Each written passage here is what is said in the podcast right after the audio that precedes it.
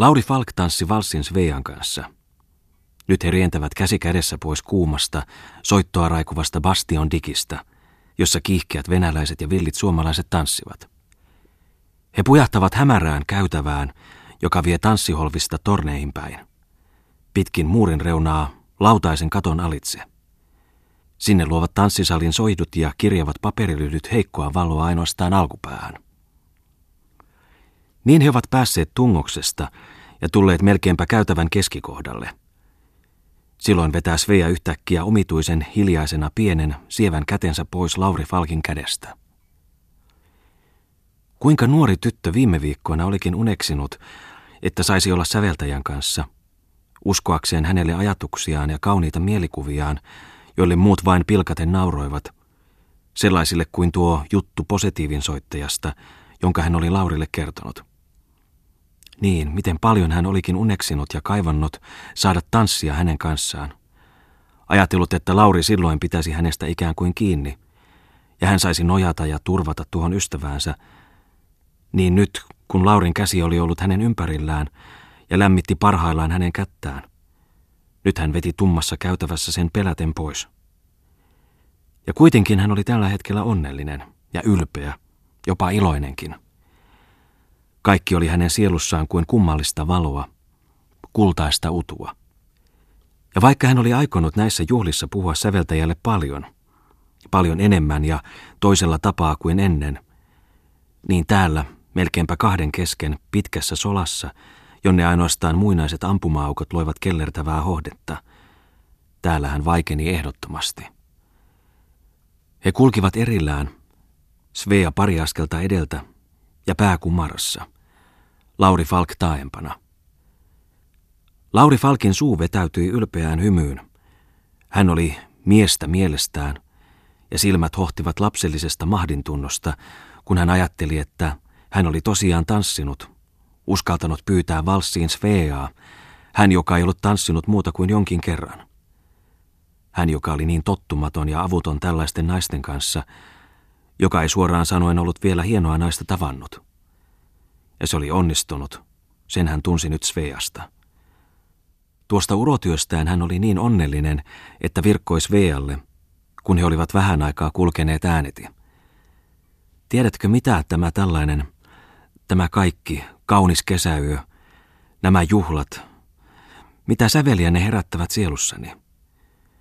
Ne tuovat mieleeni erään keskiaikaisen suomalaisen virren. Sen sanat, niitä tahtoisin hyräillä, laulaa riemuita. Ne ovat puoli latinalaisia sanoja.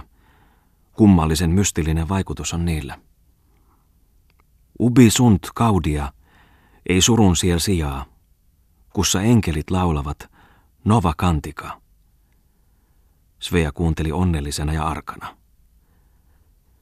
Kapeista ampumaukoista kuulsi kesäyö. Välkkyi kaista sinertävää virtaa alhaalta pohjoispihan vallin takaa. Läheltä oli vesi tummaa, kauempaa vaaleampaa. Laulurastaan yksinäinen ja luokseen kutsua visertely alkoi kuulua, kuta enemmän he loittonivat torvia räikkyvästä holvista. Lauri Falkin täytti kesäyön autuus, johon oli samalla yhtynyt omituinen haikeus ja tuska. Se tuska ei johtunut pelkästään siitä, että hän koko kesän oli ollut pohjaltaan hiukan huolissaan, minne hän syksyllä joutuisi. Se oli jotakin syvempää, epämääräistä. Hän katseli ulos kesäiseen yöhön ja oli huomaavinaan siinä jotakin synkkää, jotakin tummaa, aivan kuin heikosti syksyn tuntuista – nyt jo, viikko juhannuksen jälkeen. Niin juhannuskin se oli mennyt, pälkähti hänen päähänsä. Silloin on myöskin Pohjolan parhain kesä mennyt. Siihen saakka on valkeus kasvanut ja kirkastunut, sitten se alkaa pimeätä nopeasti syksyä kohti. Keskellä tämän yön onneakin hän tunsi syksyn, jolloin kesä oli oleva kuin unta ja mahdotonta edes luulla todeksi. Minne hän sitten, syksyllä? Muistui hänen mieleensä entistä kiivaammin. Häneltä oli raha lopussa. Hän ei pystynyt mihinkään. Lauri oli vaiti niin kauan, että Svea kääntyi häntä katsomaan. Ja silloin hän näki Falkin kasvoissa jotakin niin tuskallista, että hän vaistomaisesti ojensi hänelle kätensä. ikään kuin häntä auttaakseen. Lauri Falk tarttui silloin Sveaa käteen ja johti hänet käytävästä oikealle, yhteen torneista, jossa öinen valkeus kuulsi selkeämpänä. Vähemmän siellä oli väkeäkin, sillä se torni oli ontto kattokerroksesta pohjaan saakka. Tulipalo, kun oli muinoin hävittänyt välisillan. Portaat olivat puiset ja avoimet kuin kirkon tornissa. Leikitellen ja samalla vakavana autteli taiteilija nyt Sveaa ylös natisevia portaita ohitse tornin sisuksen ammottavan syvyyden, jossa silloin tällöin yököt lentelivät. Niin he tulivat pyöreään tykkihuoneeseen tornikaton alle ja menivät siellä hengästyneinä erään ympyräisen ampumaukon ääreen, jollaiset suuntautuvat tornien huipuista kehässä joka taholle. Kesäinen maailma lepäsi alla avarna ja kauniina. Tuolla pikku kaupunki, matalalla ja syvällä, saarineen ja siltoineen. Loitommilla kallioilla hajallaan punaisia töllejä. Lähempänä varsinainen kaupunki, vaaleinen rakennuksineen. Joukossa jokunen vanha, valkeaksi rapattu talo tuuhean puutarhansa varjossa. Mutta ympärillä kaikkialla levisivät surumieliset, harvaan asutut seudut. Idässä ruskottivat metsäisen tummuuden yllä haikeasti hattarat. Tykkiaukosta nousi alhaalta päin kostea ja viileä virrantuoksu. Kaikki oli uneksivaa ja hiljaista. Käki kukkui jossakin männykössä virran takana. Kukkui lyhyen hetken ja lakkasi sitten. Kesäisessä kirkkaudessa kuului jälleen laulurastaan valittava ääni. Tuolta lahdelmista nousi valkeaa usvaa, jota virta veti hiljaa mukaansa väikkymään. Katsopas noita usvia tuolla alhaalla virrassa, alkoi Lauri Falk. Ne ovat kuin aallottaria, vedenneitoja. Ne kuuluvat tämän linnan tarustoonkin. Minä rakastan tätä vanhaa linnaa. Se on näytellyt minulle lapsuuden unissani paljon kaunista – ritareja, romanttista aikaa. Tiedät kai tuon tarun. Niin, vedenneidosta innostui Svea puhumaan, mutta yksi niitä vain oli. Sinä mainitsit monesta. Sveasta ei ollut mieluisaa Falkin puhe useista vedenneidosta. Hän luuli pianistin tehneen sen jollakin tavoin tarkoituksella. Nyt selitti Falk, ettei hän ollut tullut ajatelleeksi. Yksikö niitä alottaria oli vai monta – sitten hän sanoi. Sen vanhan tarinan mukaan nousi se Vellamon tyttö aina kannelta tai harppua soittain aalloille, kun linnaa uhkasi jokin onnettomuus. Nousi virrasta, jonka vesi oli mustaa kuin piki. Mutta tiedätkös, minulle on tuolla aallottarilla aivan oma merkityksensä. Minulle se on kuin vertauskuva jostakin minua persoonallisesti koskevasta. Tarkoitan hänellä tällä hetkellä tavallaan koko luontoa – Luontoa, jota rakastan, en ainoastaan täällä, vaan kaikkialla. Sen kultaista kannelta olen viehättynyt kuuntelemaan. Kuuntelemaan niin, että kaiken muun olen unohtanut. Ja sitten se ehkä voi pettää. Vetää luoksensa kuin tuo linnan aallotar ennen ritareita pyörteisiin, niin syvälle kuin kirkon torni on korkea. Lauri Falk tuijotti omituisesti tykkiaukosta alas virtaan. Hän ajatteli taas, mikä hänet kerran perisi. Ja hän toivoi epämääräisesti ikään kuin auttajakseen tuota tyttöä. Mutta kuitenkin hän tunsi, ettei sekään enää häntä liioin auttaisi. Leikitellen hän jatkoi. Noissa kronikoissa, joita Uulaus Magnus kertoo, oli myöskin linnan oinas. Muistatko Svea? Oinas, joka syöksyi viimein virtaan. Svea katsoi häneen tummansinisin silmin ja säpsähti – niin merkillinen oli Falkin katse. Taiteilija huomasi tytön säpsähtävän. Se kevensi hänen sydäntään ja hän tuli rohkeammaksi. Niin tiedätkö, jatkoi hän, minä olen se oinas tälläkin hetkellä. Tiedätkös, minulla on se temppu ollut monesti mielessä, jossakin muodossa. Hypätä johonkin mustaan, syvään, virtaan, ikään kuin uhmalla, jota en voi selittää johonkin sellaiseen, johon luonnon kannel minua kutsuu, ikuisuuteen. Ah, hätääntyi Svea ja kurotti käsiään Falkkia kohti. Mutta Falkkia nauratti tuo hätä, että Svea saattoi luulla hänen voivan tehdä sen nyt, juuri tässä, noin vain. Ei, Se oli kyllä aikomus, koko hänen elämänsä aikomus. Mutta samalla hän nautti siitä aikomuksesta niin kuin kaikesta romanttisesta tuskasta yleensä. Se ei ollut vielä aivan totta. Nytkin hän odotti Svean hädästä jotakin hyvää. Falk seisoi kasvot ulapalle päin, jäykkänä, pää kauniisti kenossa. Miksi? kuuli hän takaansa Svean äänen. Miksikö? toisti Lauri Falk. Etkö ehkä näe tai tiedä? Siksi, ettei minulla ole elämässäni mitään toivomista. Hävittänyt varani turhissa unelmissa. Siksi, että minua odottaa... Minä tiedän jotakin, alkoi silloin Svea lempeästi, mutta keskeytti. Mitä tiedät, kysyi Lauri Falk. Että, että minä tahtoisin auttaa sinua, vastasi Svea kainosti ja katsoi häntä puhtaan silmin. Mennään me Italiaan. Italiaan, hymätti Lauri Falk. Millä voimalla? Me kuljemme kylästä kylään. Sinä... Soitan positiivia, Lauri Falk purskahti nauruun. Siitä tuli tyttö pahoilleen. Lauri Falk huomasi sen ja jatkoi. Niin, niin, mutta millä varoilla? Mutta sinullahan on lahjoja, vastasi Svea. Sinun sävellyksesi tänä iltana oli minusta niin, niin kaunis. Minusta, vaikka yleisö. Mutta miksi valitsit Konskia? Mutta sinusta tulee varmaan vielä jotakin. Kyllähän tiedän, että sinulla ei ole rahaa. Rahaa, huudatti Lauri Falk ja katsoi tyttöön epäluuloisen terävästi. Rahoistani, onko sinulle kuka niistä puhunut? On, vastasi Svea verkkaan ja epäröiden. Kuka? kysyi Lauri Falk oikein vaatien. Tuomari Tommola Mimmille. Mutta miksi sinä sitä? Se iski Lauri Falkkiin. Hän oli pöyhkeä, tuo Lauri Falk. Tämä oli raha-asioissa hänen elämänsä ensimmäinen loukkaus. Että hän oli nyt katalan köyhä. Ennen hän oli sietänyt kaiken muun, kaiken kalvavan.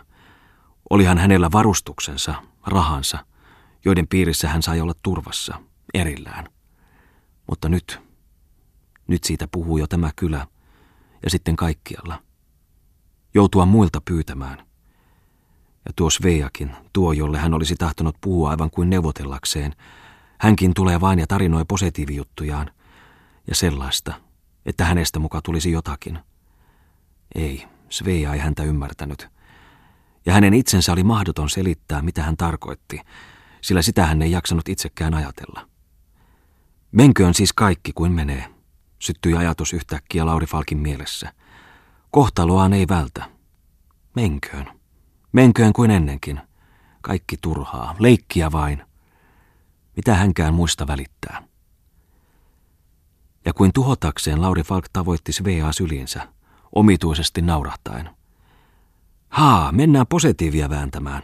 Näin minä sinua kannan pisan kaltevan tornin portaita ylös. Svea pelästyi ja pakeni. Lauri Falk ryntäsi hänen perästään. Niin he juoksivat alas jyrkkiä natisevia portaita, tulivat hämärään käytävään, joka vei torneesta keskimmäiseen, riensivät siellä perätysten, Svea hengästyneenä edeltä, Falk tavoitellen liehuvin hännystakin liepein. Erällä kohtaa, jossa ammotti kahden muurin tyhjä välys, pyrähti kyyhkysparvi melkein pilkkopimeässä orreltaan lentoon ja huiskahti viuhuvin siivin Svean pään ympäri. Svea pelästyi ja pysähtyi. Lauri sai hänet syliinsä, tunsi käsissään hänen lämpöisen ruumiinsa, käänsi hänen kasvojaan taaksepäin ja suuteli. Samassa syöksyi heidän takaansa hämärästä käytävästä jokin miehinen varjo, hihkaisten, sivuilleen keinuen, villissä juoksussa. Svea huudahti. Hei tukka, tuo onneton! Konttoristi ryntäsi suoraan Sveaa kohti. Svea väistyi. Heitukka tuli perästä. Konttoristi löyhähti väkijuomilta. Svea pakeni tietämättä minne. Lauri Falk juoksi heidän perästään. He kiersivät keskimmäistä tornia ympäröivää ampumakäytävää, syöksyvät nyt joillekin pimeille kiertoportaille, joissa tuskin kaksi henkeä kykeni toisensa sivuttamaan. Tulivat valoon. Vasemmalla aukeni kaariholvi ja siinä kolme neljä porrasta alemmaksi. Taustalla oli pieni puovi. Lauri Falk riensi heitukan edelle, avasi oven, sysäsi siitä Svean sisään ja sulki oven. Svea ei voinut ymmärtää koko seikkailusta mitään. Hän puhkesi itkuun ja istahti lavalle, joka oli tuossa entisessä vankikammiossa. Hetkeni olivat ääneti. Lauri Falk tunsi olevansa jollakin tavoin syyllinen, mutta eipä tuo Sviakaan ollut siellä tornissa ihmistä ymmärtänyt. Yhtäkkiä Lauri sanoi, Olenko sinua loukannut? Sitä minä en tarkoittanut. Mutta minä olen sellainen, en jaksa käsittää tekojani. Tuntui niin kuin sinä et olisi minua ymmärtänyt, ja siksi joudun jonkinlaiseen vimmaan. Svea katsoi häneen nyt kyyneleisin silmin. Lauri Falk pyysi heltyen anteeksi ja sanoi olevansa tuollainen toinen heitukka. Aina kaupungissa, juovuksissa, se onneton vastasi Svea. Lieneekö hänen käytöksensä johtunut siitä, että tanssin hänen kanssaan? Tein sen siksi, että isä pyysi minua olemaan hänelle hiukan hyvä. Isä nyt on sellainen. Heitukka on häntä kai jollakin tavalla auttanut, ostanut hänelle äsken uuden talon, Vaskilahden. Vaskilahden, toisti Lauri Falk ja aivan jäykistyi. Niin, mitä kummaa siinä on, kysyi Svea. Vaskilahden, tuon vanhan kauniin kartanon, huudahteli Lauri Falk yhä. Pianisti oli niin liikutettu, että ojensi Svealle molemmat kapeat kätensä ja katsoi Sveaan samalla rukoilevin ja loistavin silmin. Se syvä riemuitseva ja täydellisesti avoin katse oli Svealle vaarallisempi kuin äskeinen suutelu hämärässä käytävässä. Svea nousi ja sanoi vahtaen, Lauri, mennään nyt. Ja hän pujahti pois säveltäjän käsistä.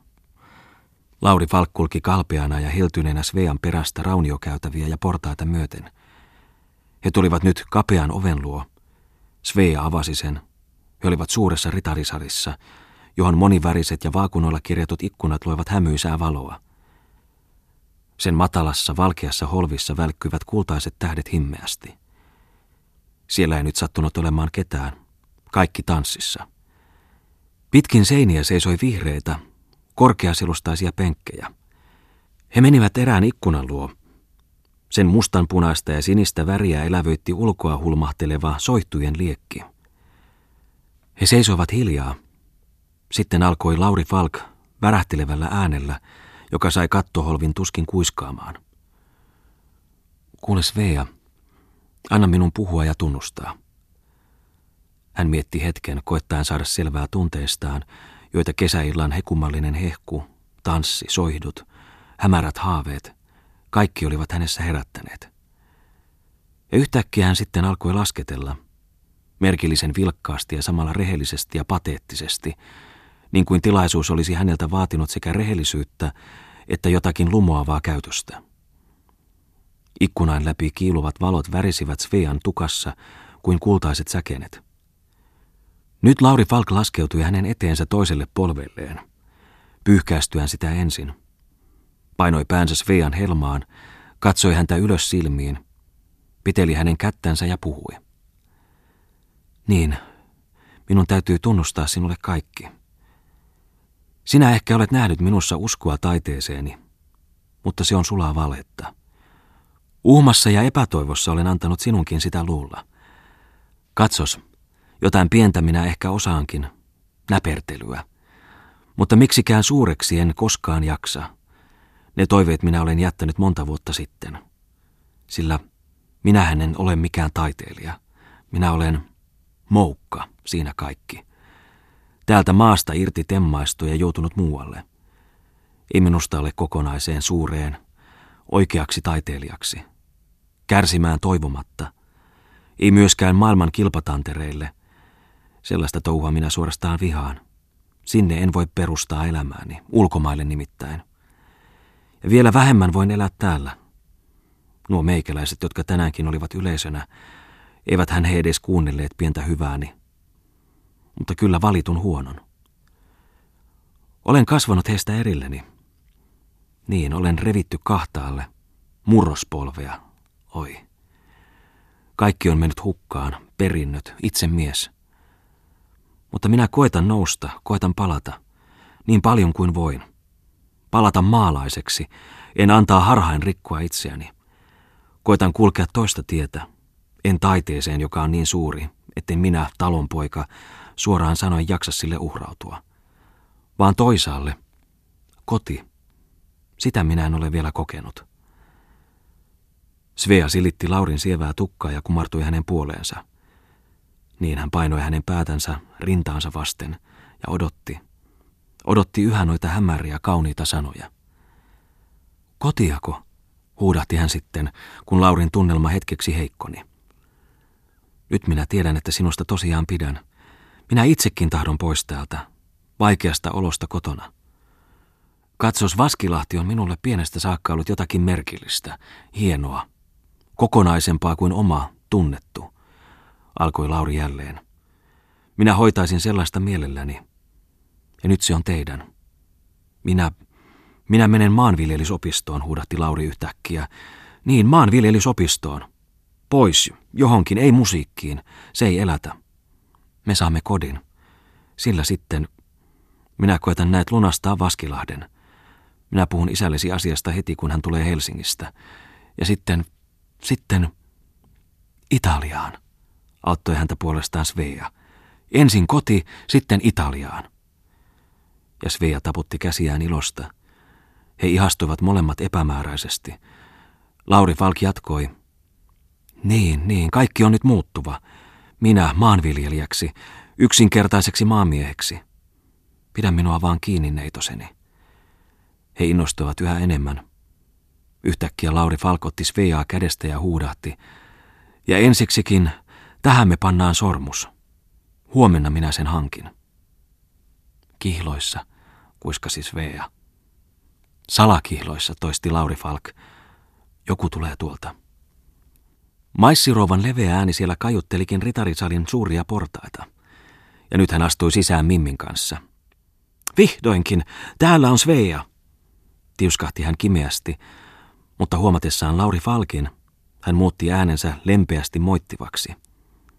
Teidän seurassanne, herra Falk. No, hän oli hauskassa seurassa. Mutta nyt Svea, on aika lähteä kotiin. Tuollaisten nuorten tyttöjen täytyy tähän aikaan olla jo vuotteessa. Maissirouva kietoi lempeästi käsivartensa Svean ympärille, mutta katseli sitä tehdessään Falkkiin. Svea vilkaisi äitiensä ja istui yhä paikallaan. Kauppaneuvoksetar jatkoi. Mutta te, herra Falk, tehän voitte seurata mukana ja saattaa meitä. Siellä kotona voimme saada illallista ja siellä kai soitatte meillä, herra Falk. Lauri Falk oli kuin herännyt unesta. Hänen mielessään ilveili kummallisena epäsointuna kauppaneuvoksettaren kuva. Vyötäröt, jotka olivat puristetut lujasti kurelliiviin. Hänen kummallisen kiivaasti hehkuvat silmänsä. Kieltämättä hän oli komea ihminen. Svea nousi. Lauri huomasi hänessä jotakin. Hän tahtoi päästä tästä asemasta ja myöntyi lähtemään. He menivät kaikki neljä alas linnanpihalle, jättivät tanssin ja humun taakseen, tulivat holvien alitse pienemmälle pihalle. Siellä tapasi heidät maisteri Bungman, joka kurkisteli alas ylempää museon portaiden pilarien välistä, luhtikäytävästä. Hän ontui frakissaan ja punakeltainen marsalkan nauha rintamuksilla Lauri Falkin luo ja sanoi. Olen etsinyt sinua kuin höyrypää, viimeksi museosta. Etkö muista, että meillä on juhlain päättäjäiskekkerit Muttisen luona? Siellä on jo koolla joukko miehiä, tuo lehtori, joka piti avauspuheen, toimittaja Touhio, tohtori Kankaanpää. Minä sanoin häntä känkänpääksi. Muudan nuori teologi, postimestari ja muita. Ah, olin sen unohtaa. Saatamme nyt vain tämän herrasväen kotiin. Saata itse joukkosi, sanoi maisteri Bungman. Minä menen edeltä käsin ilmoittamaan, että senior Falkko tulee. He sodattivat itsensä virran poikki ja tulivat maisteri Bungmanin puhellessa museoasioista seuraavan kadun kulmaan, jossa stipendiaatti sitten heistä erosi. Lauri Falk saattoi naiset vihreän talon portille. Svea puristi siinä ääneti hänen kättänsä.